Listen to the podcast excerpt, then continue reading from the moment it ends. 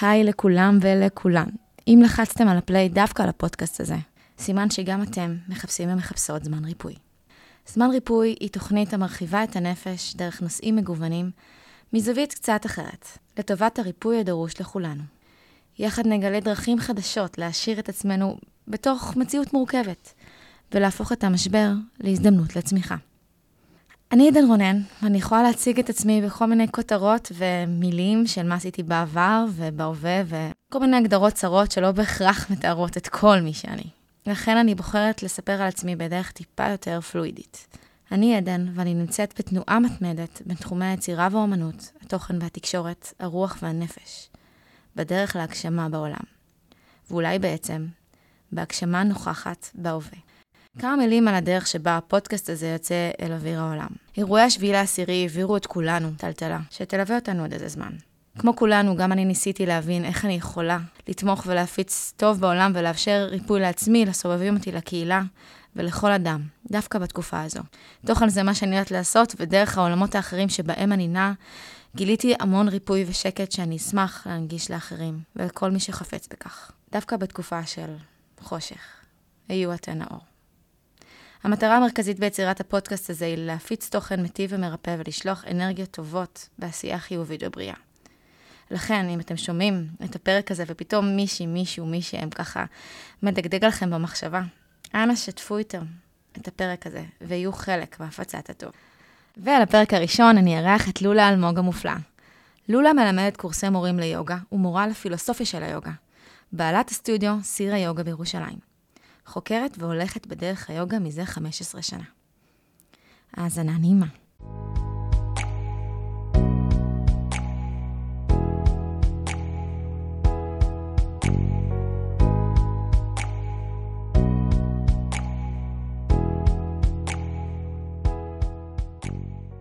היי לולה. שלום. טוב, אז קודם כל גילוי נאות, שלולה אה, היא המורה שלי ליוגה והייתה המורה שלי אה, בקורס מורים, והיא העניקה לי המון המון כלים, שאני מאוד שמחה שיש לנו את האפשרות לחלוק אותם עם העולם. מה שלומך? לגמרי. אה, שלומי טוב, אני קצת מתרגשת. אה, אני מקווה שנצליח לצמצם את כל הדבר המופלא הזה שאנחנו יכולות לדבר עליו למשהו מאוד... אה, בהיר, קוהרנטי, ואולי גם פרקטי בסוף, אז... אה, קודם כל נתחיל בזה שבאמת אנשים פוגשים הרבה מאוד קושי, כי אלו ימים לא פשוטים שמביאים איתם הרבה מאוד רעש מבחוץ, וקשה להם ככה למצוא את השקט הפנימי שלהם. ויוגה יכולה להיות כלי אה, כדי אה, באמת להשקיט. איך היית בכלל אה, מגדירה את המטרה? זאת אומרת, מה זה יוגה בעינייך? וואו, טוב, זה גדול, אבל uh, ליוגה יש כמה אספקטים, ואנחנו יכולים לעבוד בכל אספקט על מנת להגיע לאיזושהי מטרה שהיא איזשהו קיום מיטיב uh, בעולם הזה. Um, אנחנו איזה... Uh, זוכרת איך הייתי אומרת לזה? זה אורגניזם כזה שהוא חי בתוך, כן, בתוך מערכת גדולה ממנו. הרבה פעמים אנחנו שוכחים את זה, ואנחנו uh, פועל, רוב הפעולות שלנו לא, הן לא לשם הקיום המטיב הרחב, אין לנו איזו תפיסה רחבה לגבי העולם, החברה. לפעמים יש לנו כל מיני אידיאולוגיות ומחשבות, אבל באופן כללי אנחנו לא פועלים אה, כך שכל פעולה שלנו, אה, אם זה פנימה או החוצה, כן? אם זה פעולה. אני קמה בבוקר ועושה פעולה קטנה, לבין פעולה פנימית, אה, מחשבות וכאלה, אני לא עושה פעולות הרבה פעמים במחשבה על איזשהו קונספט רחב יותר ממני. אמ, כלומר, אנחנו פועלים בעצם מתוך אינסטינקט, ככה רוב האנשים פועלים בעולם, איזושהי תגובתיות לכל מה שקורה. אנחנו פועלים כאילו מהאופן של אקט, כאילו כל דבר שקורה, אנחנו בעצם מגיבים אליו. בצורה אוטומטית, קמים בבוקר, בדיוק. עושים את הפעולות שלנו. היוגה היא איזושהי דרך שמובילה אותנו אה, לראייה מאוד רחבה על המציאות, שמאפשרת לנו לעשות את הפעולות המטיבות, אה, אני לא רוצה להגיד הנכונות, אבל בוא נגיד שבודה כן, כן השתמש במושגים נכון, אני פחות, כאילו, מאמץ נכון, אה, אבל, תשומת לב נכונה, אבל אני פחות אוהבת אה, לשים דברים בנכון או לא נכון, כי גם העולם של היוגה פחות מתעסק עם זה, הוא מתעסק הרבה יותר בכוונה של הדברים. אה, ופחות בתוצאה אפילו של הדברים, אלא יותר איזושהי ראייה פנימית שעוזרת לי לסדר את היחסים בתוך ההכרה שלי, ככה שאני לא אה, שפוטה שלהם, כך שהם לא מנהלים אותי, אלא אני מנהלת אותם מתוך איזה... אה, מאיזושהי מודעות רחבה, אני אגיד גם את המילה מודעות, למרות שלפעמים יש לי איזה רתיעה. מילה אבל... שחוקה כן, כזאת, לגמרי. של אני מודע. מודעות, כי לכולנו דווקא, כאילו אנחנו חיים באיזושהי אשליית מודעות, אז להגיד מודעות, כל אחד חושב שהוא מודע, כן? נכון. אמ, אבל משהו בדרך של היוגה, כל... אני, אני שואלת הרבה פעמים בקורסי מורים בהתחלה, כאילו, מה קרה שם שאתם באים דווקא אליי, ולא לכל קורס אחר שהוא, אה, לא יודעת, פילאטיס וכולי, אה, דברים כאלה. ו- ו- וקורה שם משהו, זה בדיוק הדבר הזה שהיוגה נוגעת בו, איזשהו מימד רפלקסיבי שגורם לי לרגע אחד, כמו אה, לשנות איזושהי התוויה, אולי אפילו מחשבתית או, או פיזית, אה, כמעט מתוך עצמה, כמעט בלי להתערב יותר מדי. ואני חושבת ששם... אה, כאילו, שם הייתי מניחה את, ה, את הדבר הזה שקוראים לו יוגה. אז איזושהי, אולי אם ככה אני אתן גם איזה רקע, זה איזושהי ראיית עולם מסוימת או תפיסה מסוימת שהיא מגובית בטכניקות וריטואלים ותרגול, כן? תרגול פיזי, חקירה שהיא תרגול, חקירה עצמית שהיא תרגול, אמ, שמובילה אותי לאיזשהו, לאיזשהו רעיון מסוים שהוא לא נשאר בגדר רעיון, הוא נשאר ממש בפרקטי.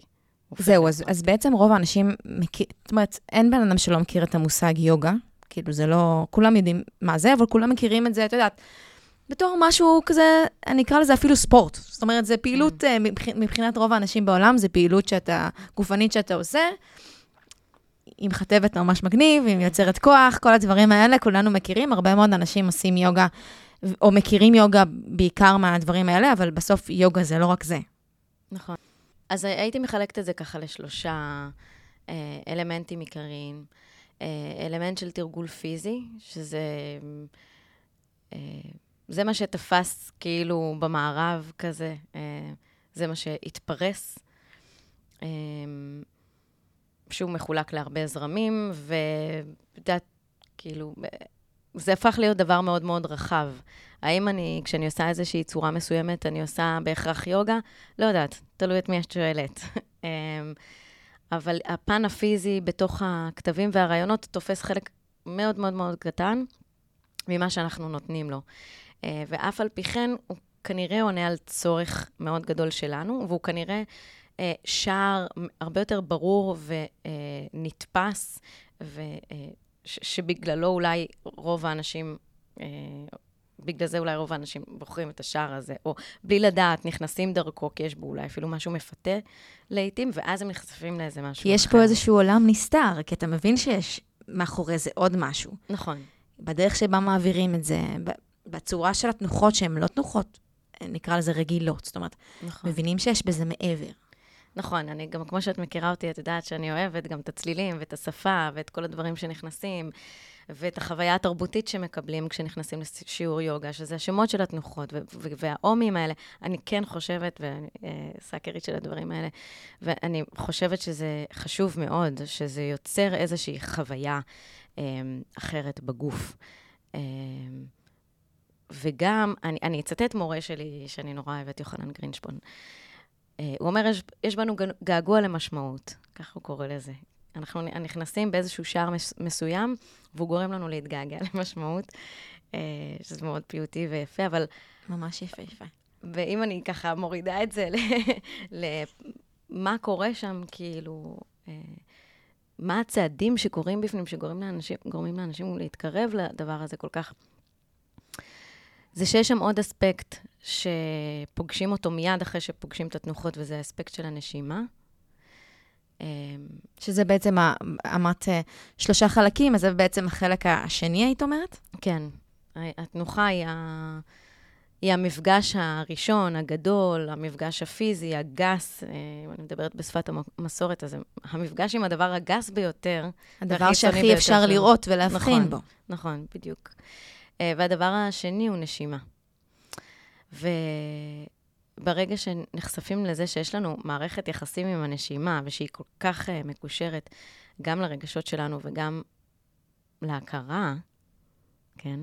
כאילו, משהו קורה כשאנשים נכנסים לשעה וחצי, והמורה לא נותנת להם לברוח, אלא לשאיפה ולנשיפה או לגוף שלהם. זאת אומרת, היא מגדרת להם את תשומת הלב, תוחמת אותה, כל הזמן אל עצמם ופנימה. ואין, יש, גם אם יש התעסקויות בדברים אחרים, הן לא יכולות להפעיל אותם פתאום. אוקיי. Okay. ואז שם קורה משהו בעיניי מאוד מיוחד, כאילו... אמ, שזה בעצם המפגש עם הרובד השלישי הזה, עם האספקט השלישי? כן. שהוא? איך הייתי? האספקט השלישי, הייתי אומרת שהוא האספקט ההכרתי, המנטלי, אמ, ומתרחשים שם כמה דברים. הדבר הראשון שמתרחש שם זה אוורור, הייתי קוראת לזה אוורור או רווח. אני חושבת שכשאתה... שמשהו עולה והוא לא מפעיל אותך, ויש לך יכולת לראות אותו במלואו, יש לך גם יכולת להבין משהו. אבל ברגע הזה, לפני שהוא מפעיל אותך, ושאתה מסתכל עליו, נוצר איזשהו רווח מהדבר. הוא כבר לא אתה, הוא לא... אה, יש לך יכולת לשנות אותו, יש שם איזה רגע קטן של רווח, שאתה פתאום רואה שלצורך העניין, אני הכי, הכי דוגמה שטוחה, אבל עולה בי, עולה בי רצון לסיגריה. אז uh, במקום אחר הייתי פשוט uh, או מעשנת, או uh, לוקחת משהו אחר ביד ומתעסקת איתו ומחליפה את הגירוי. ובשיעורי היוגה, בתוך התנוחה, בתוך הנשימה, אני פתאום יכולה לשהות רגע, לראות שמשהו עולה, לא להיענות לו, ואז לראות אותו במלואו מופיע ונעלם, ואותי אל מולו. כמו גל. כן. כמו גל שבעצם מגיע אליי, ולפעמים הוא מגיע אפילו בעוצמה מאוד גבוהה, ואני בטוחה נכון. שאני לא יכולה לעצור אותו, אבל בסוף הוא הרי חולף. נכון. ואם אני אקח את זה, נגיד, אפילו לא לסיגריה, למשהו שהוא יותר מורכב, שגם בכל מה שאנחנו חווים עכשיו, לצורך העניין, אנחנו מקליטים פה את הפודקאסט בבית אה, אריאלה, ויש פה, מבחו, מחוץ לבית אריאלה זה בעצם כיכר החטופים. ומגיעים, אני, כשאני מגיעה לפה, אז כל פעם, הנשימה שלי נעתקת, זה הדבר הראשון שאני מרגישה כזה, מין כן. קיבוץ, אה, ואני יודעת בפנים שמשהו מרגיש לי אה, לא טוב, אני מרגישה תחושה באמת באמת לא נעימה. כן. ואז אני, אז בעצם המרווח הזה מאפשר לי להגיד, אוקיי, רגע, התחושה הזאת, אני חושבת שהמרווח ש... הזה מאפשר לך לתרגל את אי הבריחה ממשהו שהוא לאו דווקא נעים, ולהכיר אותו. ולהכיר אותך דרכו. כי, ואני מאוד מזדהה איתך, ברגע שנכנסנו לשם, ובגלל שעכשיו, את יודעת, אני גם עוד יותר, אה, אה, גם לקראת המפגש, פשוט מתרגלת, וכדי שיהיו לי את המילים להגיד על זה משהו. אז כשהגעתי, אני, אני לא מחוברת לחדשות. אני בוחרת לא להכניס את התכנים האלה להכרה שלי, מן הסתם, כי, כי הם יעלו שוב. מה שאני מכניסה פשוט יופיע שוב. אמ, ועכשיו שהגעתי, אה, כאילו קצת הופתעתי לראות כמה התמונות האלה מדברות אליי גם, למרות שאני קצת מתרחקת. והדבר הראשון שכאילו עבר לי בראש, כמעט בלי, בלי להתכוון, זאת אומרת, אני חושבת שההכרה שלי למדה לנהל את עצמה אה, במקומות מסוימים באופן כזה כל כך יפה, שאני כאילו יכולה לסמוך עליו. ואמרה, וואו, תראי איך זה מרגיש. תראי איפה זה יושב, תראי כמה זה נוגע, תראי כמה, כאילו, להכיר את האופן ש, שבו אני נפגשת עם הדבר, לפני שאני אומרת עליו משהו, לפני שהוא נעים, לא נעים, נכון, לא נכון, צריך לעשות, לא צריך לעשות, פשוט זה. זה ממש פשוט להתבונן בזה, ולחקור את איך אני מגיבה לדבר הזה. נכון. מה המחשבות שעולות לי, מה התחושות שעולות לי, ולהיות באיזשהו מקום קצת קשה להגיד את זה, אני גם חושבת שזה דבר לא קל בכלל, וכל אחד מאיתנו זה פוגש במקום אחר, אבל אולי להסתכל על זה יותר באיזה מין... אה, להיות כזה לא, לא לגמרי מעורבת בדבר. כאילו, אתה קצת מסתכל מאיזה זום אאוט, מרגיש לי לפחות כן. ממה שאת אומרת. אז, אז מה שאת אומרת, אני חושבת שיכול לעלות גם לפעמים אה, אה, אנטגוניזם לגבי שיח אה, על דרכים רוחניות כאלה, וזה גם עלה, ותמיד עולה בקורס, נכון. לגבי האדישות הזו. וחשוב לי להגיד שזה לא אדישות, כי זה מפעיל. זה לא שזה לא מפעיל וזה לא שזה לא נוגע, אבל אה, הנה עוד דוגמה לזה. במקום אה, לצרוח, למ- כאילו מישהו צורח עליי, והוא קרוב אליי, ואני מרגישה את ההבל פה שלו, מהמם. ואני יכולה לצרוח עליו חזרה, אבל אני יכולה גם לקחת מטר אחד אחורה ולדבר אליו. ואני, ואני אפילו יותר אפגוש אותו, מאם אני אצרח עליו חזרה מול הפרצוף, למרות שכשאני אצרח לו מול הפרצוף, אני אראה יותר מופעלת. ואם אני אתעלם, אני אהיה אדישה. אבל המ- המרחק הזה הוא היכולת לפגוש את הדבר במלואו.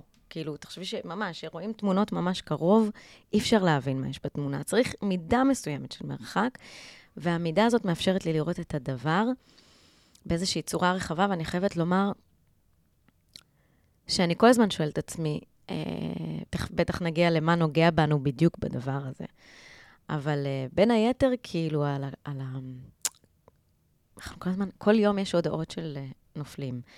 לצורך העניין, הייתי, אה, אתמול לימדתי שיעור בסטודיו, ומישהי באה להיכנס, אני פשוט לא ראיתי מה היא עשתה, פשוט שמעתי בכי. פתאום, התפרצות של בכי. היה ברור איזו הודעה היא קיבלה. כאילו, לכולנו כבר ברור מה הבכי הזה אומר, וזה היה כל כך מהיר. כאילו, יש איזו התרחשות די סבבה בסטודיו, ופתאום מישהו בוכה, וכולנו מתכנסים לרגע הזה ומבינים שעוד אחד נפל כזה, העוד אחד הזה. נכון. וזה גם אה, רצף אירועים כזה מר... מרגיש שאין מרווח, כי כל הזמן נכון. קורה משהו. כשהסתכלתי עליה ובאתי לחבק אותה, זו תלמידה שלי של הרבה שנים, ואני נורא אוהבת אותה, ונורא, היא נגעה לי, וכאילו זה מין אה, יד שלישית שלה, את מכירה את זה, של הכאב. ופתאום הסתכלתי ואמרתי, אני חשה עכשיו כאילו את, הש, את השבריריות. הכאב הזה הוא כאב על שבריריות, על זה שהדברים האלה קורים ברגע. שברגע בן אדם נעל- נעלם. אני לא מכירה אותו. אני יכולה לכאוב על זה שהוא חייל, ועל זה שהוא בן 20, ועל זה שהוא ככה, אבל אני יכולה לכאוב על אלף ואחת אה, צדדים שיספרו לי סיפור, אבל בסוף, בגדול, בגדול, בגדול, הסיפור הוא שיש מוות והוא חלק מהחיים, ושהוא מופיע בקלות. אני בהתחלה של התקופה הזאת בכלל הרגשתי שאני לא, לא מצליחה, רציתי נורא להביע ולא הצלחתי, הייתי במקום מאוד אסוף כזה, כי הרגשתי שזה מה ששומר עליי בכלל, כאילו. וגם, את מדברת על, על בתור מי שלמדה להיות מורה ליוגה, אז אמרתי לעצמי, טוב, אני אניע את הגוף שלי, אני, אני אניע את האנרגיה, ומתישהו זה, זה יבוא וזה ייכנס פנימה, וזה הדבר הראשוני שאני יכולה לעשות, הכי גס שאני יכולה לעשות כן. זה זה. ואפילו היה לי קשה להניע לאף את אחד, עצמי. אף אחד לא רצה לנוע. ואף אחד לא רצה לשבת במדיטציה, ואף אחד לא רצה לעשות, לש... לעשות נשימות. מדיטציה בכלל, זה הרגיש לי איזה... כאילו, אפשר. כאילו, הריכוז היה כל כך אה, שברירי. כאילו, כן. בדיוק אמ- אמרת את המילה שבריריות, הרגשתי שאין לי יכולת להתרכז במשהו ליותר מ... לא יודעת. וזה הגיוני, תחשבי שההכרה שלנו מבינה שהיא נכנסת, או היא חוותה איזשהו מצב של מלחמה. היא באותו רגע מבינה שהיא צריכה לפעול בדרך, בכל מיני דרכים, אצל כל אחד זה אחרת, כן? מישהו אחד יתנדב ומישהו אחד לא יצא מהבית, ואולי אנשים כמוני פשוט לא יפסיקו לאכול מהבוקר עד הערב. גם זה, כמובן. ואתה לא יכול לעשות כלום, אתה רגע צריך להכרה שלך, לתת להכרה שלך לפעול על פי מה שהיא יכולה, בהתאם למצב הנורא קיצוני הזה. אז כאילו נורא חשוב להגיד שזה באמת, אה, בתור התחלה, כל תגובה, שהיא בטח שהיא כזאת ראשונית, זה בסדר והכל טוב. ככה ואנחנו- היא יודעת להגן. ההכרה שלנו, קודם כל, היא יוצאת להגן עלינו. אוקיי, קודם כל אחרי היא זה את מגנה על עצמה. כן, כאילו... ו- ובוא נגיד שעכשיו אנחנו באמת יותר בשלב של באמת לסדר, כי מה שנקרא, ההלם הראשוני עבר, ועכשיו אנחנו בתקופה שבאיזשהו מקום היא אפילו טיפה יותר קשה, כי יש אה, שגרה. כאילו, במרכאות אני עושה. אבל זה כן. שגרת מלחמה. זה שגרה שהיא מאוד מעוותת ולא באמת שגרתית. ואז השאלה שעולה בי, זה איך אני מנהלת שגרה במצב כזה לא שגרתי, שאין לי ברירה אלא לנהל בו שגרה. אני חושבת שהדבר הראשון שהייתי אומרת, זה קודם כל, כאילו, קצת מצחיק להגיד את זה, זה אני חושבת שזה גם יוגי, אבל גם... אה, זה גם קצת סבתא שלי. אין לנו באמת שליטה על שום דבר. זה המצב, זה המצב. כאילו, כמו שאנחנו רוצות אה, לראות את הרגש עולה ומופיע במלואו, וככה להבין משהו על עצמנו, אז לראות את המצב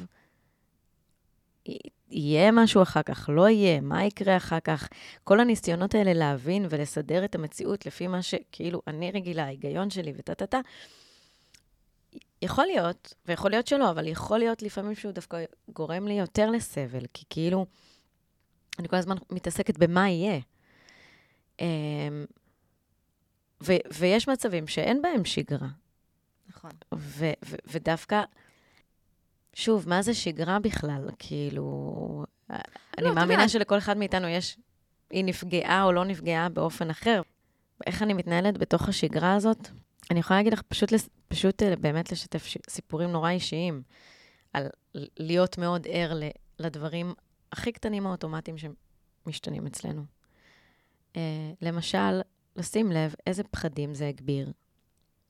Um, ואני יכולה להגיד לך שמתחילת המלחמה, כמובן לא ישנתי uh, בבית בשבוע הראשון, כי אני גרה לבד ולא היה לי נעים.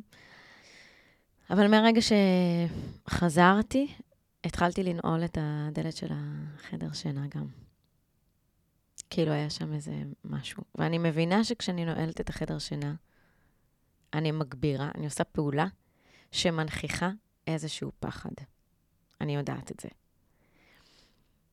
וכרגע אני לא רוצה לשחק עם עצמי ולעשות ניסיונות של אל תנעלי את הדלת ולה, ולעבוד על הפחד שלי ממקום מתוח.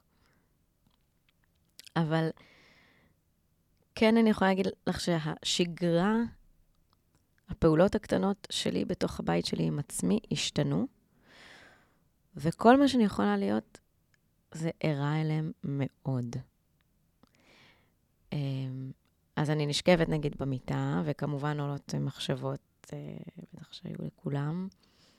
מחש... אני חושבת שזה כבר מחשבות פסה. המחשבות כבר עברו, ונשארו רק הפעולות, שזה גם קטע. איך, נכון. איך שזה מתהווה כי, בתוך ההכרה כי שלנו. כי נוצרת איזושהי תבנית. נכון. כי זה מגיע מאיזושהי מחשבה, ואז בסוף נוצר איזה סוג של הרגל. נכון. שגם אם אנחנו כבר לא חושבים את זה, זה פשוט נוכח. נכון. אז כן, אז אני שוכבת במיטה, ואז עולה, עולים כמובן הפחדים האלה שנוגעים אצלי באופן ספציפי בנושא ספציפי, אז אני רוצה לראות שזה נוגע בנושא הזה. אני לא מפחדת שיגנבו לי דברים מהבית, אני גם uh, לא מפחדת uh, למות. יש לי פחד מגדרי, כאילו, הוא נוכח, הוא ברור, הוא זה פחד מגדרי. ושם לעשות עבודה. גם הזיהוי של זה הוא חשוב. זאת אומרת, הרבה פעמים אנשים אומרים, אני פוחד ולא יודעים בדיוק ממה, ו- נכון. וכשאתה מצליח באמת להתבונן פנימה ולהבין איזה אה, נים, כל נים ונים בתוך הפחד שלך, כדי להבין מאיפה, מה השורש שלו, נכון. זה, זה פעולה שהיא מאוד, מאוד חשובה. נכון. אני כן יכולה להגיד לך שהזיהוי הזה מתחדד כשאנחנו מתרגלים יוגה בצורה של אה, מדיטציה וחקירה פנימית.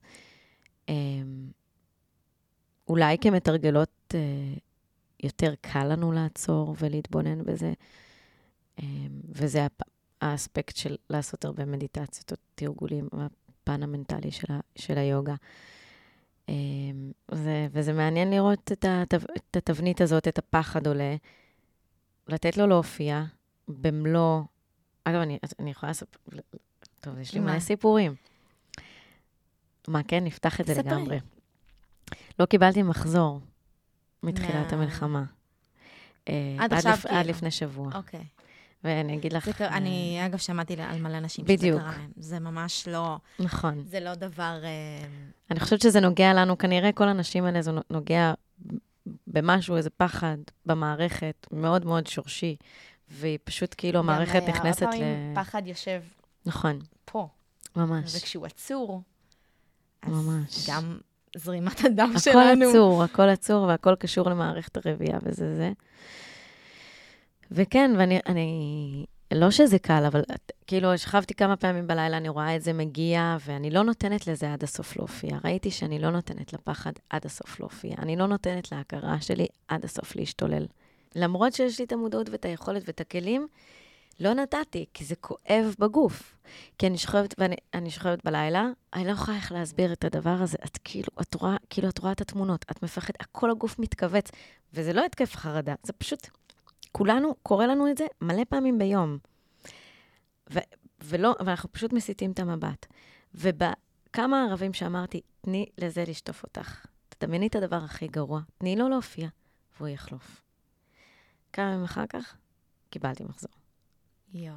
וזה לא השתחרר לגמרי, כי עדיין אני צריכה עכשיו אה, מסה קריטית של אה, פעולות אוטומטיות הפוכות ממה שהיו, כדי להחזיר את אולי מצב לקדמותו, אבל היא פתאום השתחרר.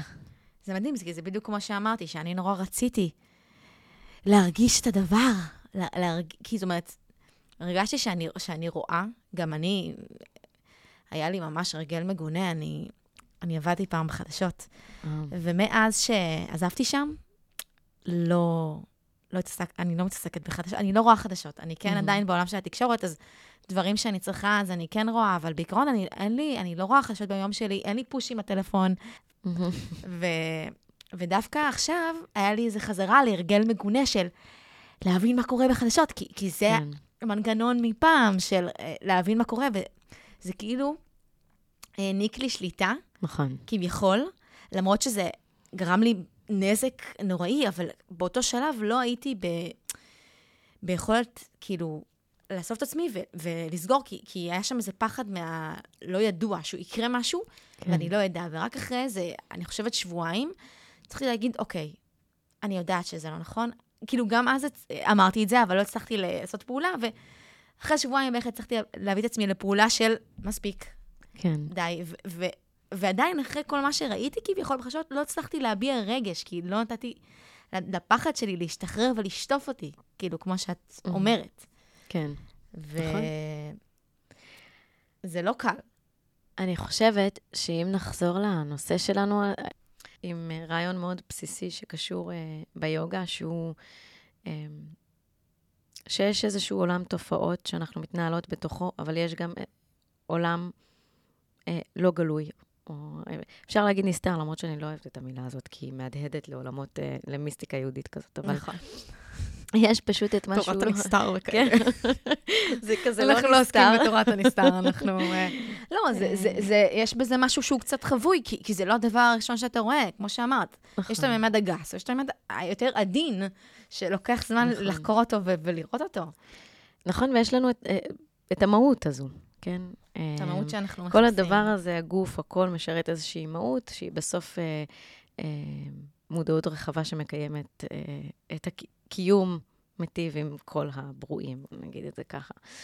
אה, וכשאני מדברת על ניתוב של פעולות והרגלים, כמו שאמרת, אה, אז מאוד, או יכול להקל עליי, כשאני שואלת את עצמי האם זה מועיל לי. האם זה מועיל אה, לקיום שלי? זאת אומרת, גם תומך ביכולת שלי להיות יותר מודעת, וגם תומך ביכולת שלי לסבול פחות, נכון. באפשרות שאני אסבול פחות. ולפעמים איזה, תרג... איזה תרגולים שאני חושבת שגם אנחנו עשינו, שאנחנו לוקחות שבוע ושואלות את עצמנו לגבי כל פעולה, בין אם זה לשתות קפה בבוקר, ל... לא יודעת מה, לנעול את הדלת. האם זה מטיב עימי עכשיו? וכן, ואני חושבת שיש משהו בשאלה הזאת שחושף קצת את המנגנון שמאחוריו, ואז אני יכולה, כשאני רואה אותו ומכירה אותו, להחליט אם אני רוצה להמשיך להחזיק בו. בוא נגיד שאני עכשיו אה, באמת אה, לא מכירה את עולם היוגה באמת כ- כמה שכולם מכירים, ואני רוצה להבין איך באמת המימד של הנשימה, איך הוא יכול לתרום לי, כי, כי בסוף ידוע שתרגילי נשימה זה דבר שמאוד מאוד מקל, גם במצבי חרדה, בלי קשר לעולם היוגה. זאת אומרת, נשימה יש לה חלק מאוד מאוד נכבד בכל העניין הזה של טיפול בחרדות ובלחץ, וזה ידוע שכשאנחנו בלחץ, הרבה פעמים הנשימה שלנו נעתקת, ו- ואני כשאני בלחץ, זה הדבר הראשון, הראשון שאני מרגישה, וזה גם ממשיך להזין את הלחץ, כי אנחנו בעצם במצב שאנחנו לא נושמים. נכון. כשיש אזעקה נגיד, אז הדבר הראשון זה כזה, אז אה, קודם כל, אז ליוגה יש איזו ראייה הוליסטית לגבי הקיום המיטיב הזה, ויש גישה אליו בכל מיני אופנים. אחת מהם זו הנשימה, שזה, אה, הנשימה היא המימד האנרגטי שלנו. אה, אבל אם אני רוצה שמשהו אחד יעבוד, אני צריכה לתת את התנאים המטיבים בכל האספקטים. אה, זאת אומרת, אני יכולה, אה, יטיב אה, עם הגוף שלי לעשות תנועה ולהזרים את הדם, וגם לעבוד על הנשימה, או לעשן פחות. כאילו, כל הדברים, כל המערכות שלנו עובדות ביחד, ו, ואם אנחנו לוקחות את האספקט הזה של הפרנה ומה אני יכולה לעשות עם הנשימה, זה מזכיר לי שפעם הייתי ילדה מאוד מאוד מאוד עצבנית, כאילו התקפי זעם כזה, ואז אמרו לי... אני ממש כאילו, מזדהה. עכשיו זה מהדהד לי. ליוגה הם פשוט כזה... ברור, הם כולם בסבל ומחפשים את הפתרון, בגלל זה הם הגיעו לזה ונמשכים לזה. אבל אני זוכרת שאמרו לי כזה, לספור את הנשימה. את יודעת, וזה לא עזר לי. אני מכירה את זה. כאילו, למה שזה זה יעזור? לא לי? אני יושבת וסופרת את הנשימה, ועכשיו אני מלאה, כאילו, זה לא עוזר. את מלאה באיזה משהו שרוצה להתפוצץ. נכון. אני עכשיו צריכה. לספור את הנשימה. אני צריכה להבין את הרעיון מאחורי זה, ואני צריכה שזה כאילו... אה, שה- שהתנאים שלי יאפשרו לי, כן? נכון. לעשות את זה בשקט. אה, אבל אז אני, אני אקח סיטואציה שלדעתי יכולה להתאים לכולם, וזה הרגע שלפני שהולכים לישון, שהרגע הזה שבו כל השדים מתעוררים בעצם אצל כולנו, אצל חלקנו. לא, אה, לכולם יש עדים, זה בסדר. נכון. והשאלה אם כולם מתעוררים בלילה. כולם בוודאות יש להם שדים, אין- לי כן. ספק. שנייה לפני שאתה רוצה עיניים, לו- פתאום. מי שאין לו שד, שיכתוב לי בפרטי. לגמרי. נדבר על זה אחר כך. אז אמ, אנחנו רוצים לה- להרגיע את המערכת בכמה אופנים. קודם כל, יעזור לנו לשכב רגע עם רגליים, נגיד, אה, למעלה, על הקיר, ולתת לדם לזרום הפוך אל הראש, וזה מאוד מרגיע. הוא מזרים אה, דם לבלוטת יתרת המוח, וזה, והיא מווסתת אה, הורמונים. אגב, היא מאוד קרובה אה, לקנה. ואני חושבת שיש קשר, אבל וואלה. לא ראיתי או קראתי באיזשהו מקום שיש הוכחה, כאילו, מה, מפריד ביניהם אה, קרום כזה, של, כאילו, האף והפה נראים כמו קונכייה מאחורה כאן, כן. וכאילו הבלוטה יושבת, ואז יש קרום, ואז הבלוטה הזאת יושבת. כי- וואו. בעיניי, אם אני כאילו משפיעה על הקרום הזה או מהדהדת אליו נשימה, אז בטח הוא מה- מהדהד לה.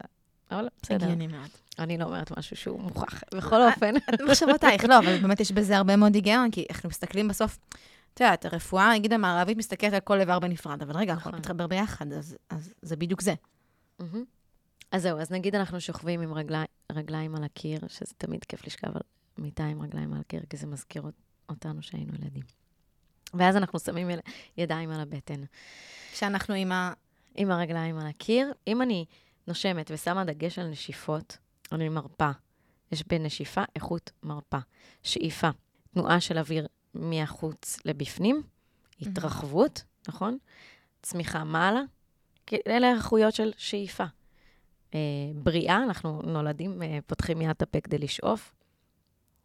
כשאנחנו משתחררים מהעולם הזה, אנחנו משתחררים בנשיפה. לכל אחד מהם יש איכויות. בכל מקרה, אם אני רוצה לשחרר ולעבוד על האיכות הזאת של לשחרר ולהרגיע, אה, להרפות, אז אני רוצה שתשומת הלב שלי תהיה על הנשיפה. אה, ואני רוצה שהיא תלך לאזור של הבטן. אז אפשר פשוט לנשום, להכניס הרבה אוויר אל הבטן. לשים את הידיים בבטן, על הבטן. אני, אני מובילה את הנשימה שלי דרך תשומת לב ודרך תנועה גם. אוקיי? אז, אה, אז אם אני עוזרת לבטן ממש להתרחב, או אם אני עם הרגליים למעלה, או אם אני מכווצת את הברכיים לכיוון הבטן, אה, מכופפת אותם, אני כאילו תומכת בכל האספקט הזה של התרוקנות. ותשומת הלב שלי, שם כן אני אוהבת להגיד תשומת לב נכונה, כמו עבודה, כי אני עושה פעולה אה, עם תשומת לב. זאת אומרת, אני לא עושה משהו והראש שלי במקום אחר. שזה גם בכללי. היוגה. נכון, היוגה, מש- חלק מהזה זה לעשות פעולה עם תשומת לב. נכון. אה, בעצם... כי אם אני עושה סתם תנועות, בעיניי לפחות, אז זה צורה. אז זה צורה. נכון. זה, זה בחוץ. ובעצם... וגם אם זה תנועות של יוגה, לוחם אחד, לוחם שתיים, אם אני לא עושה את זה עם כוונה, אז זה לא יוגה. ולי קרה הרבה פעמים שגם תרגלתי והרגשתי שאני לא שם, שאני כאילו עושה את התנועות, אבל אני לא, לא מחוברת לסיטואציה, הרגשתי שזה לא באמת יוגה. שגם זה קורה לפעמים, וזה כן, בסדר, וזו נכון. סיטואציה שקורית, נראה לי, לכולנו. ו- נכון, אנחנו לומדים, לומדים בעצם בתוך התרגול הפיזי לסנכרן את הפן הפיזי הנשימתי ואת תשומת הלב דרך, נגיד, אפילו מבט. תחשבי שאנחנו בעצם ערות למשהו שמתרחש בזמן שהוא מתרחש, שזה כבר מודעות יותר רחבה, וככל שאנחנו חוזרות לרגע הזה יותר פעמים, רק בצורה של התבוננות, אז אנחנו גם ערות לאיך הוא מתחיל, איך הוא משתנה, איך הוא נגמר, איך הוא משפיע, איך הוא... ואז יש לנו פשוט תמונה יותר רחבה על הדבר. אז אה, רגע, אני רק אסכם את העניין הזה של התרגיל שהבאת לפני כן. השינה, כי בא לי שזה כזה יהיה ארוז לכל מי שמאזין. אז בעצם, לשים אה, את הרגליים, לשכב עם רגליים מעלה. על הקיר כן. ב-90 מעלות, אפשר גם לכפוף את הברכיים לבטן, זה מאוד תומך. לשים את הידיים על הבטן ולא על החזה. אה, למלא, לנפח את הבטן ולהוציא נשיפה הרבה מאוד זמן. ארוכה, ארוכה. כן. זה, זה כשלעצמו מספיק. ולפני שינה זה בעצם תומך. כן. אה, אגב, היה לי עוד, הנה, משהו שקרה לי אתמול גם. שהיו לי הרבה מחשבות, דווקא אם הלכתי לישון עם עודף אנרגיה, ממש מטורף. עשיתי מלא תרגילים שקשורים להרמת אנרגיה, ולא הצלחתי להירדם. איי, לולה. ואז עודף האנרגיה הזאת גרם למלא מלא מחשבה. ופתאום אמרתי לעצמי, וואי, תראי כמה מחשבות מניעות אותך. כאילו, אני כבר לא נסחפת עם המחשבה, אלא רק ערה לאופן שבו הן לוקחות אותי כל פעם למקום אחר, ואיך הן שולטות עליי, וזה היה כזה רגע יפה עם עצמי כזה, אינטימי. לשחרר יש. איזה... בספר אה, הלב הנבון, מהמם. הוא אומר אה, שהמחשבה היא החבר הכי טוב שלך והאויב הכי מר שלך. נכון, אומרים את זה גם על ההכרה. אם אני אגיד משהו על היוגה במקום הזה, אז היא מסדרת לנו את היחסים, את היחסים בתוך ההכרה שלנו, של מי אומר למי מה לעשות, כן? ובמקום שתשומת הלב שלי תברח לאיזושהי מחשבה שמפעילה אותי, ואז אני אגיב טה-טה-טה, אני יכולה לראות את זה ולבחור מעבר לזה. את יכולה לפעול בצורה יותר תבונית כשזה לא מפעיל אותך. כן. והבודה אמר, מי האויב שלכם? התודעה היא האויב שלכם. מי הוא ידידכם? התודעה ידידתכם. לימדו את דרכי התודעה, טפלו בה בתשומת לב. נכון? צריך להכיר אותה כדי לדעת איך להתייחס אליה ואיך לעבוד איתה, זה נכון. אז רגע, אז אם אנחנו בעצם מדברים על באמת, הנשימה משפיעה על תודעה, ויש את המשפט הזה שהוא גם לקוח מתוך היוגה, שכשהפרנה נעה, כן. הצ'יטה נעה. נכון. כשהפרנה יציבה, הצ'יטה יציבה הוא ללא תנועה. כך משיג היוגי, שליטה, ומצליח לרסן את ה... בוא, נ- אה, צ'יטה נקרא לזה הכרה, נכון. אוקיי? זה נכון. אה, יש את אחד, כאילו עושים את זה, יש איזה תרגיל אה, של עצירת נשימה שהוא הכי מפורסם, כדי לראות שכמה שמחזיקים את ה... כאילו, אי אפשר לחשוב על דברים אחרים כשהנשימה עוצרת. נכון, כש, כשאומרים לאנשים שנגיד אף פעם לא עשו יוגה, תעצרו את הנשימה ותנסו להעביר כמה שיותר מחשבות בראש, נכון. ובעצם מגלים נכון. ששום מחשבה לא אה. לא, לא, לא, לא עוברת, כי אתה... נכון. אה, אני ממליצה לנסות את זה עכשיו, אפשר גם. אני רק אגיד שלעצור את הנשימה יכול אה, לגרום לאנשים מסוימים אה, לחרדה או משהו כזה, אז לא לעשות אם זה לא מרגיש טוב. אבל אפשר פשוט לקחת שאיפה, לעצור את הנשימה ולראות כמה כל הריכוז שלי, החושים שלי, תשומת הלב שלי, הם כולם הולכים לאותו מקום. אתם כן? מוזמנים לעצור את ההקלטה, ואז. לעצור את הנשימה, ואז לחזור אלינו ולראות באמת עד כמה נכון. זה קורה. ואני אגיד שגם באיזה ספר קראתי את זה, גם איך זה, אז הוא כתב שם נורא יפה, כאילו, הנשימה היא, היא צומת פסיכופיזי בין ה... כאילו, זה באמת הצומת הפסיכופיזית שלנו. אפשר להגיע עם נשימה לכל דבר כשאנחנו מקבלים התקפי חרדה. אז זה הנשימה שמתחילה את כל התהליך. ווים הוף, ווים הוף, ווים הוף, כל הדברים האלה, ריברת'ינג, כל הטכניקות האלה שהן עובדות עם הנשימה, שמפעילה אותנו ככה, לנשימה יש עוצמה עצומה בעיניי. אז בסוף הפודקאסט יחכה לכם גם תרגיל נשימה שאנחנו נקליט לכם. ובואו נעשה רגע מעבר, ובאמת נעבור לתודעה, ועל... זאת אומרת, אפשר לשלוט בה גם באמצעות הנשימה, אבל תודעה, שוב, זה, זה כזה רחב, אבל... אז, אז רגע, אז אני רוצה להגיד משהו על תודעה. אני, אני מפרידה את זה, כי זה נורא קשה לי לתפוס, ואני חושבת ש... אני מפרידה את זה על פי המטען שיש למילים האלה בתרבות שלנו, כן? תודעה היא משהו יותר רחב בעיניי. הכרה היא המקרה הפרטי של תודעה אצל כל אחד מאיתנו. Mhm. בוא נגיד ככה. אז כשאני רוצה לדבר על מה קורה לי בראש, אני אגיד הכרה.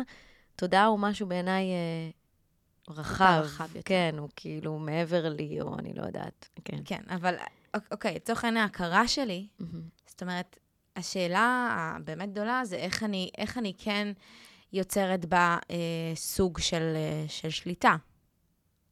זאת אומרת, נגיד כל מה שקורה עכשיו וזה, אני מרגישה שהרבה דברים הם לא בשליטה שלי. עכשיו, ברגע שאני כן מצליחה באיזשהו מקום לשים את התודעה שלי בשליטה שלי, יש לי איזשהו כוח מאוד גדול.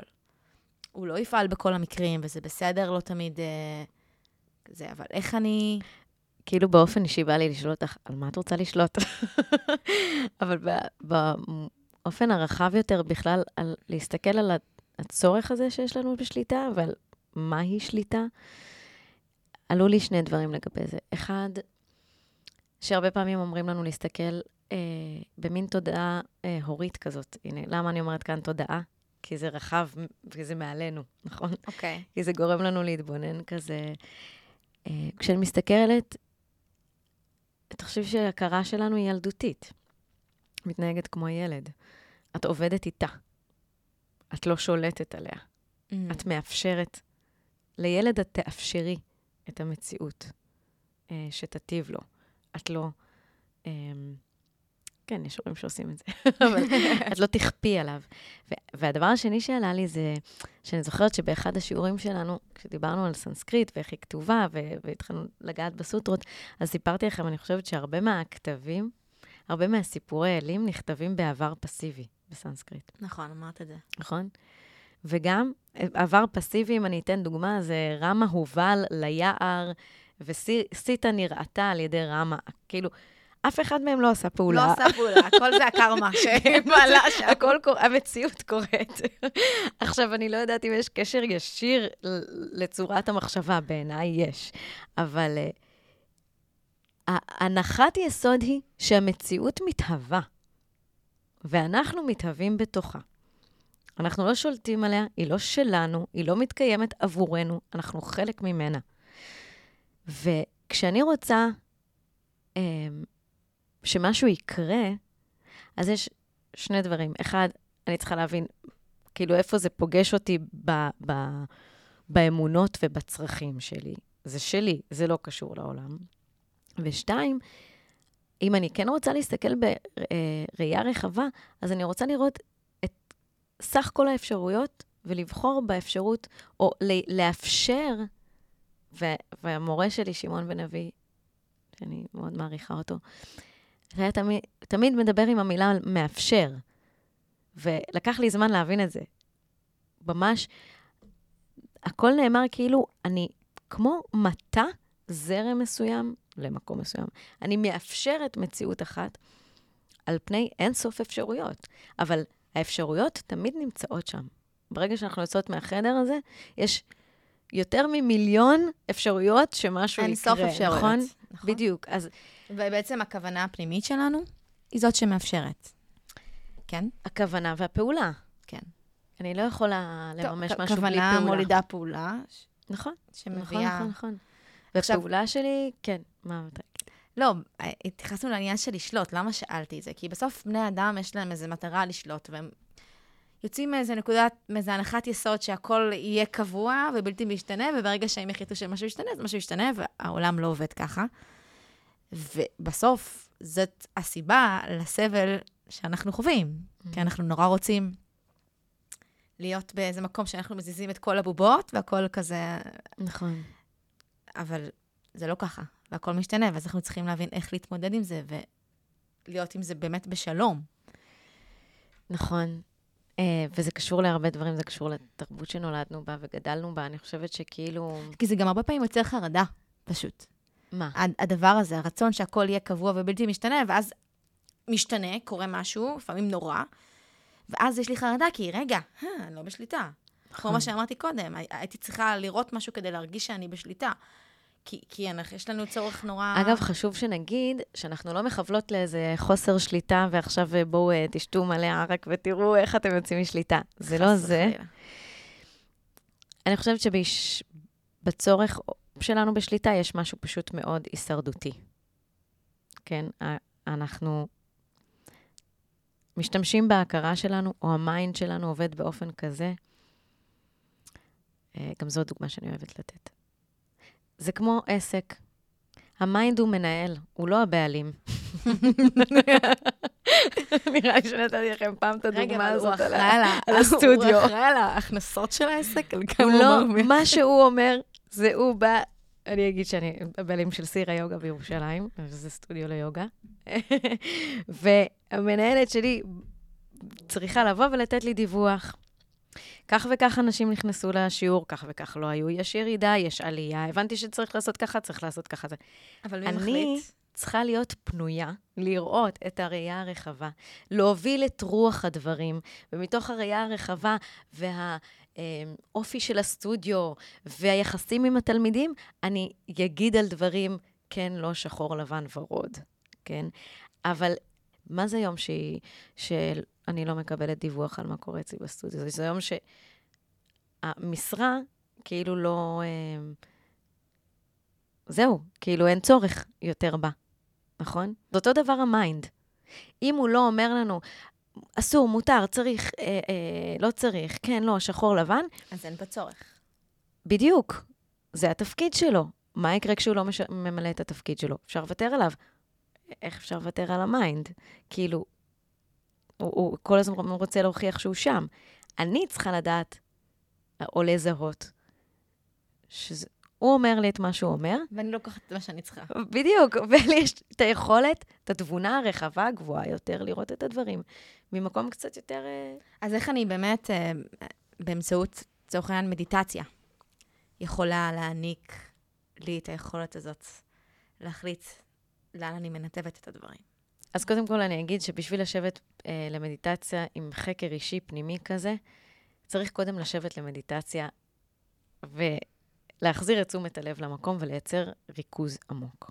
כשאני יכולה לשבת ולהסתכל על משהו לאורך זמן, אז אני יכולה להחזיק את תשומת הלב גם אל מול דברים שמזיזים אותי נורא בקלות. ולכן המדיטציות הראשונות נוגעות בלספור נשימה, אה, להחזיר את תשומת הלב לנשימה, כאילו, עבודה מאוד עם הנשימה כזאת, טה-טה-טה-טה.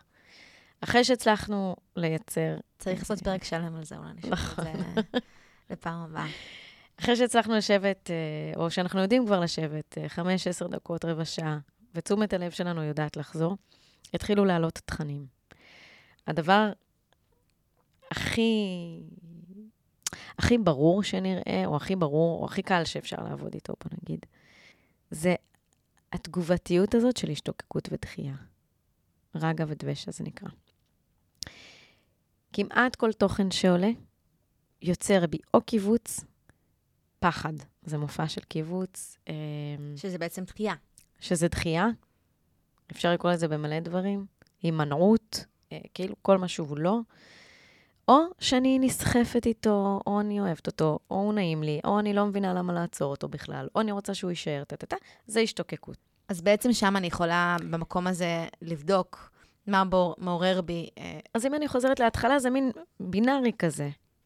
אה, כאילו, תראו מה מכווץ, מה מרחיב, מה ניטרלי. בניטרלי זה מעניין לראות פשוט למה הדברים מופיעים. כי יש משהו שמעלה, אנחנו לא מעלים את המחשבות שלנו, הן עולות. אה, לפעמים אנחנו בוחרים לחשוב אותם, אבל רוב הזמן ההכרה שלנו פשוט מעלה תכנים. פועלת. אז הרובד היותר עמוק יהיה לראות למה הם עלו ומה הרצף שלהם וכולי, זה פחות... אה, זה, זה אין מה להיכנס לזה אם אנחנו לא יודעים רגע להסתכל ב, ב, ברווח ובתשומת לב. אז הייתי אומרת השתוקקות ודחייה, זה הדבר הראשון. לבחון את זה ב- בעצם כשאני עושה מדיטציה.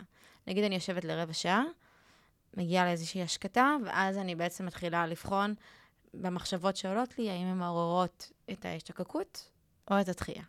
כן. ואז מה נוצר ואז- שם? אנחנו רואות בחוויה שלי מיד איפה זה נוגע.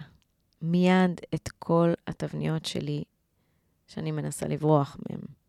מיד את כל מה שמבקש בתוכי ברמה יותר גבוהה להשתנות. מיד את כל מה שמעורר בתוכי, או גורם לי בסופו של דבר לסבול. עד כמה, היוגה בעצם מאפשרת לנו מה? אה, להימנע מסבל, או לצמצם את הסבל, או... לצמצם, הייתי אומרת, שיש לה אספקט של אה, צמצום סבל, שבצידו השני יש מודעות אה, טהורה, אם אני אשתמש במושג מפציץ. כן. כאילו ברגע שאני משלבת את כל ה... אה, כל הכלים שהיוגה מעניקה לי, בין אם זה האסנות ובין אם זה הפרניאמה והלמידה של הפילוסופיה והמדיטציות והחקר התודעה, או איך שקוראת לזה, המודעות, אז אני בעצם, יש לי יכולת לצמצם את הסבל שאני חווה, כי, כי מה? כי אני פחות בהשתוקקות לדברים, כי אני יותר מודעת בכלל לתנועה שלי בעולם. בדיוק כמו שדיברנו על הרגע הזה שעולה בפחד, כי, כי יכול לעלות בי פחד והוא לא יניע אותי כבר. ואני חייבת לומר שכשהפחד עולה ואני מפרקת אותו לגורמים, הוא גם לרוב כבר יפסיק להופיע, כן? או הירתעות. אה. כאילו בעצם התגובתיות שלי פוחתת. נכון. ואז יש בי יותר uh, שקט, היית אומרת? אני חושבת, הייתי קוראת לזה לפנות מקום. כאילו לכולנו יש מחשבות שטורדות אותנו. נכון. לכל אחד יש uh, קידוד של רצף שונה של מחשבות שקשורות במשהו מסוים. הרבה פעמים יש את החוויה הזאת שהולכים למדיטציות אה, ארוכות של ויפאסנה, אתה פותח עיניים ואתה רואה 20-40 איש עוצמים עיניים, ואתה יודע שכולם מתעסקים פחות או יותר באותו דבר. משפחה, אהבה, זה כאילו, זה אותם נושאים כזה בצורות אחרות. אז אחד הקידוד שחוזר לו יהיה משהו שקשור לעבודה, אחד משהו שקשור לשלישתה, אחד משהו שקשור ליחסים וזה. ובסוף, אם אני רגע, אני, אני, לא אני בחרתי את הקידוד הזה, הוא קודד על ידי חוויות עבר ואת רוב ההוויה שלי לא אני בחרתי, אני נמצאת באיזו אשליה של בחירה, נכון. לאור, ה, אה, לאור הנסיבות שלהן נולדתי. וכשאתה רואה את הקידוד הזה, יש לך פשוט יכולת לשנות אותו. כאילו, אתה... אתה מחליף את המספרים, אני לא יודעת, לא, אני לא אשת מחשבים, אבל אתה כזה, יש לך איזו משוואה מסוימת, אתה פתאום קולט אותה, אתה מחליף כמה... כשיש את היכולת להתבונן, יש לי את היכולת ל... לאט-לאט להביא לשינוי בהתנהגות שלי, בהרגלים שלי, בדפוסים שלי. כן. בכלל, את יודעת, לשאול את השאלה, האם אני רוצה שזה יהיה חלק ממני. אם אני... ואז זה בעצם גם מעניק כלים להתמודד עם המציאות. כאילו, כי קורים הרבה דברים במציאות שאני שליטה עליהם, אבל ברגע שיש לי את היכולת לבחון נכון. את הדפוסים האלה, יש לי יכולת גם להבין אגיד, איך אני מגיבה. אני אסיים במשהו דווקא כן מופשט ורוחניקי קצת. יאללה. שאני לא נוהגת לדבר עליו הרבה, אבל אני מה זה מחזיקה אותו, והוא מה זה בתוכי. Go for it. בסוף, המהות שלנו, שיא הפוטנציאל שאנחנו מממשים אותו, היא להיות לגמרי מודעים, נכון? אני חושבת שהשאלה, הרבה פעמים, מי הייתי רוצה להיות, לא במה הייתי רוצה להתעסק או לעבוד, אלא איזה, מה הייתי, כבן אדם, מה הייתי רוצה להחזיק בתוכי? או מה לא הייתי רוצה להחזיק? התמונה הזאת של האנרגיה שאני סוחבת איתי. מי הייתי רוצה להיות? האם הייתי רוצה להיות, וזה עברתי הרבה, גם כבת זוג, האם הייתי רוצה להיות הבת זוג המרירה הזו? האם הייתי רוצה להיות הבת הסוערת הזו? האם הייתי... רק לראות את זה. לראות אם הייתי רוצה שזה יהיה חלק ממני. ואחד, לקבל את זה, כי זה חלק ממני, אני לא יכולה ישר לרצות להוציא את זה. אבל ברגע שאני מבינה של, שאני לא רוצה את זה, יכול להיות שאני כן רוצה, מזה. לפעמים הייתי רוצה להיות סוררת, כן? אבל, ודווקא הסוררת הזאת, הייתי מוכנה להיפרד ממנה רק לפני שנתיים, משהו סוררת מאוד אהבתי. אבל היא שירתה אותי עד רגע מסוים, נכון? אבל ברגע שהיא לא משרתת אותך, אז היא כבר גורמת לך איזשהו נזק. בדיוק. ואז את אומרת, אוקיי, אני רוצה לשחרר אותה. ואז היכולת שלי, בתרגול, היא, נגיד מהסוררת הזאת, השתחררתי די מהר. הפסיק להתאים לי, הפכתי לכיוון אחר. בחורה יציבה. בשעות, זה המוח... מסודרת, פתאום, ביום בהיר אחד, טק, טק. Uh, סתם, אז זה, זה איזשהו... uh, הצצה לאופציה הזאת של השינוי. זה נשמע כן, לי אבל... סיכום מעולה, כי זה בעצם מראה לנו כמה היוגה כן יכולה לעשות שינוי כל כך משמעותי בחיינו כשאנחנו בוחרים. נכון. מה אנחנו רוצים שייקח חלק בחיים שלנו, בפנימה, לא מבחוץ.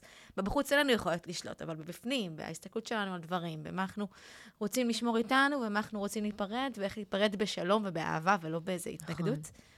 נכון. וגם שזה... עוד משהו שחשוב לי להגיד, כי אני, אני חושבת שדיברנו על המילה לאפשר, ואז בחירה ושליטה וחוסר שליטה. אני חושבת שהיכולת שלנו להחזיק מציאות מורכבת, שמורכבת בין היתר גם מניגודים. לבחור ולאפשר. כאילו, אה, להבין מה לא משרת אותי יותר, ועדיין לחיות איתו. כאילו, למשך זמן מסוים. אה, כאילו, כל הדבר הזה, ביחד, להחזיק, אה, ביוגה קוראים לזה צמדי ניגודים, לכל מיני מופעים כאלה. כאילו, את הגם וגם הזה, ואת הלא ולא הזה, ו- ולראות שתהליכים לוקחים זמן, לא הכל קורה בבת אחת, ואם אני רוצה שתהליך יקרה, אני חייבת לפעול בכיוון שלו בהתמדה ולאורך זמן. שזה נכון בכללי ליוגה.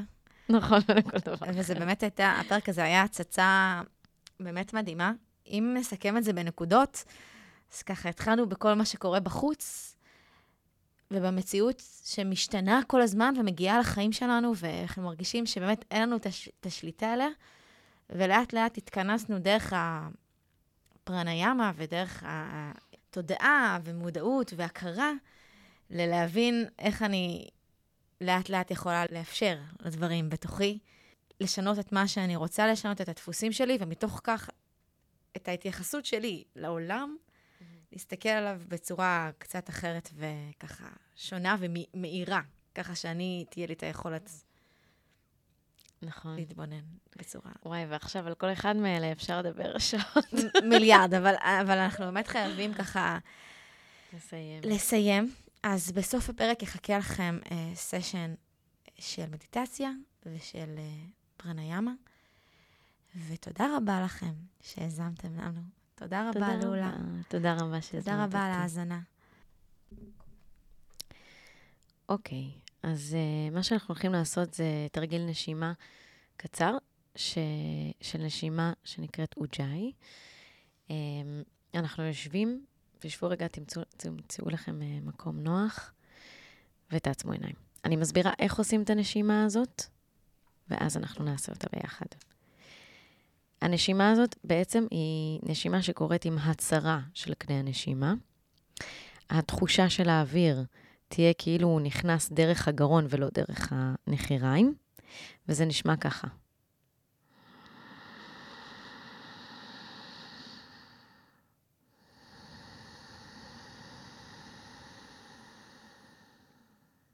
יש משהו בצליל שהוא מאוד מרגיע, הוא גם יכול להזכיר גלים בים או צלילה. אמ, ואנחנו רוצים להחזיק את סוג הנשימה הזה בגלל שהוא מרגיע, ובגלל שיש בו ויסות של האוויר פנימה והחוצה שהוא מאוד ברור, אנחנו רוצים להחזיק אותו למשך אה, לא יותר משלוש דקות, וממש לא יותר מחמש דקות. אם אתם אוהבים את זה, אתם מוזמנים לעשות את זה אה, ברצפים עם הפסקות. מה שנעשה עכשיו, זה שנעשה את הנשימה הזאת. קודם כל, אתם צריכים רגע לראות שאתם מצליחים לעשות אותה. אמ, אז קחו רגע, תראו שאתם מצליחים לייצר מין קול כזה של שינה עמוקה. הנשיפה זה ממש כמו להוציא אוויר אה, ולעשות אה, עם האף הדים על חלון. כזה. ואחרי שאנחנו עושים אותה, אחרי שהצלחנו להגיע לצליל הזה, אז אנחנו שואפים על שלוש שניות, מחזיקים את האוויר בפנים שלוש שניות, ומוציאים אותו שלוש שניות, ומחזיקים אותו שוב שלוש שניות. אם ההחזקה לא עושה לכם נעים, תישארו רק עם שאיפה ונשיפה. אנחנו מתחילים. זה מתחיל ככה. שאיפה, שתיים, שלוש, החזקה, שתיים, שלוש, נשיפה, שתיים, שלוש, החזקה, שתיים, שלוש, שאיפה, שתיים, שלוש, החזקה, שתיים, שלוש, נשיפה, שתיים, שלוש, החזקה, שתיים, שלוש. עכשיו אני אעשה את זה מהנשימה.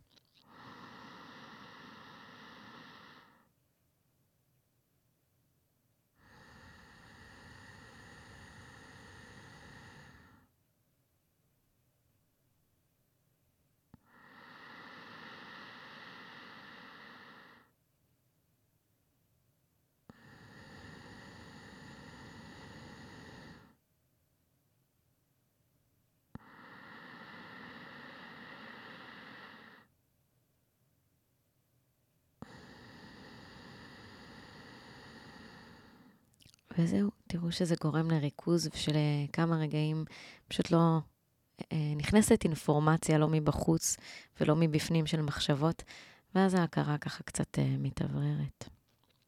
וזה יוצר תחושה של רוגע וקלילות. זהו.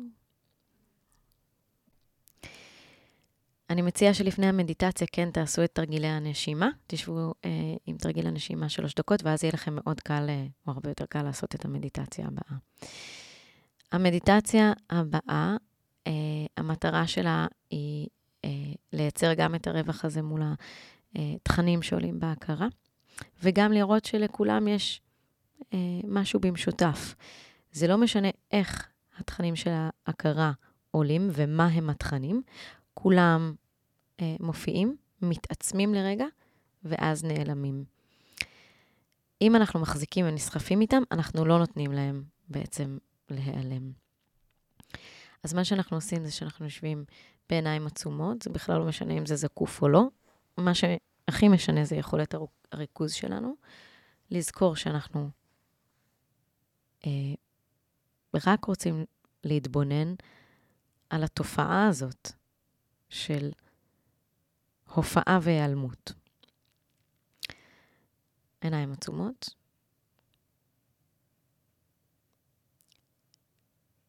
כל מה שעובר בהכרה, בין אם הוא צליל, בין אם הוא תחושה, בין אם הוא מחשבה, הוא מופיע, מתעצם ונעלם. קחו סתם משהו ותראו, כמו הנשימה, היא מתחילה, מתעצמת ונעלמת. לאט לאט יבואו דברים שיותר קשה להם ללכת, או שהם מופיעים יותר בעוצמה, או נשארים יותר זמן. ותנסו להחזיק את תשומת הלב ורק לראות אותם, בלי לרצות שהם יישארו ובלי לרצות שהם ילכו.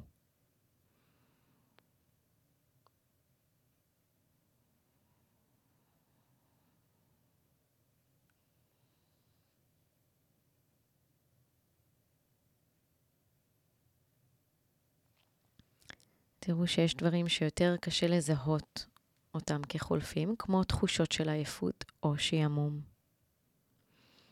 אפילו הרצון שהמדיטציה הזאת תהיה איזשהו משהו.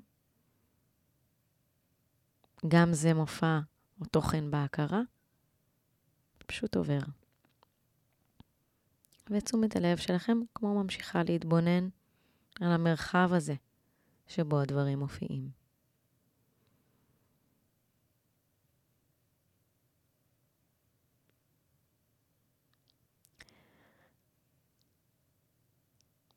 שימו לב שמאוד מאוד קשה לחזור למקום הזה של לראות את עצמנו רוצים שמשהו ילך. אם משהו מציק לנו, אנחנו ישר נעבור לדבר אחר ונשכח שאנחנו צריכים להתבונן על הרצון שלנו שהוא ילך.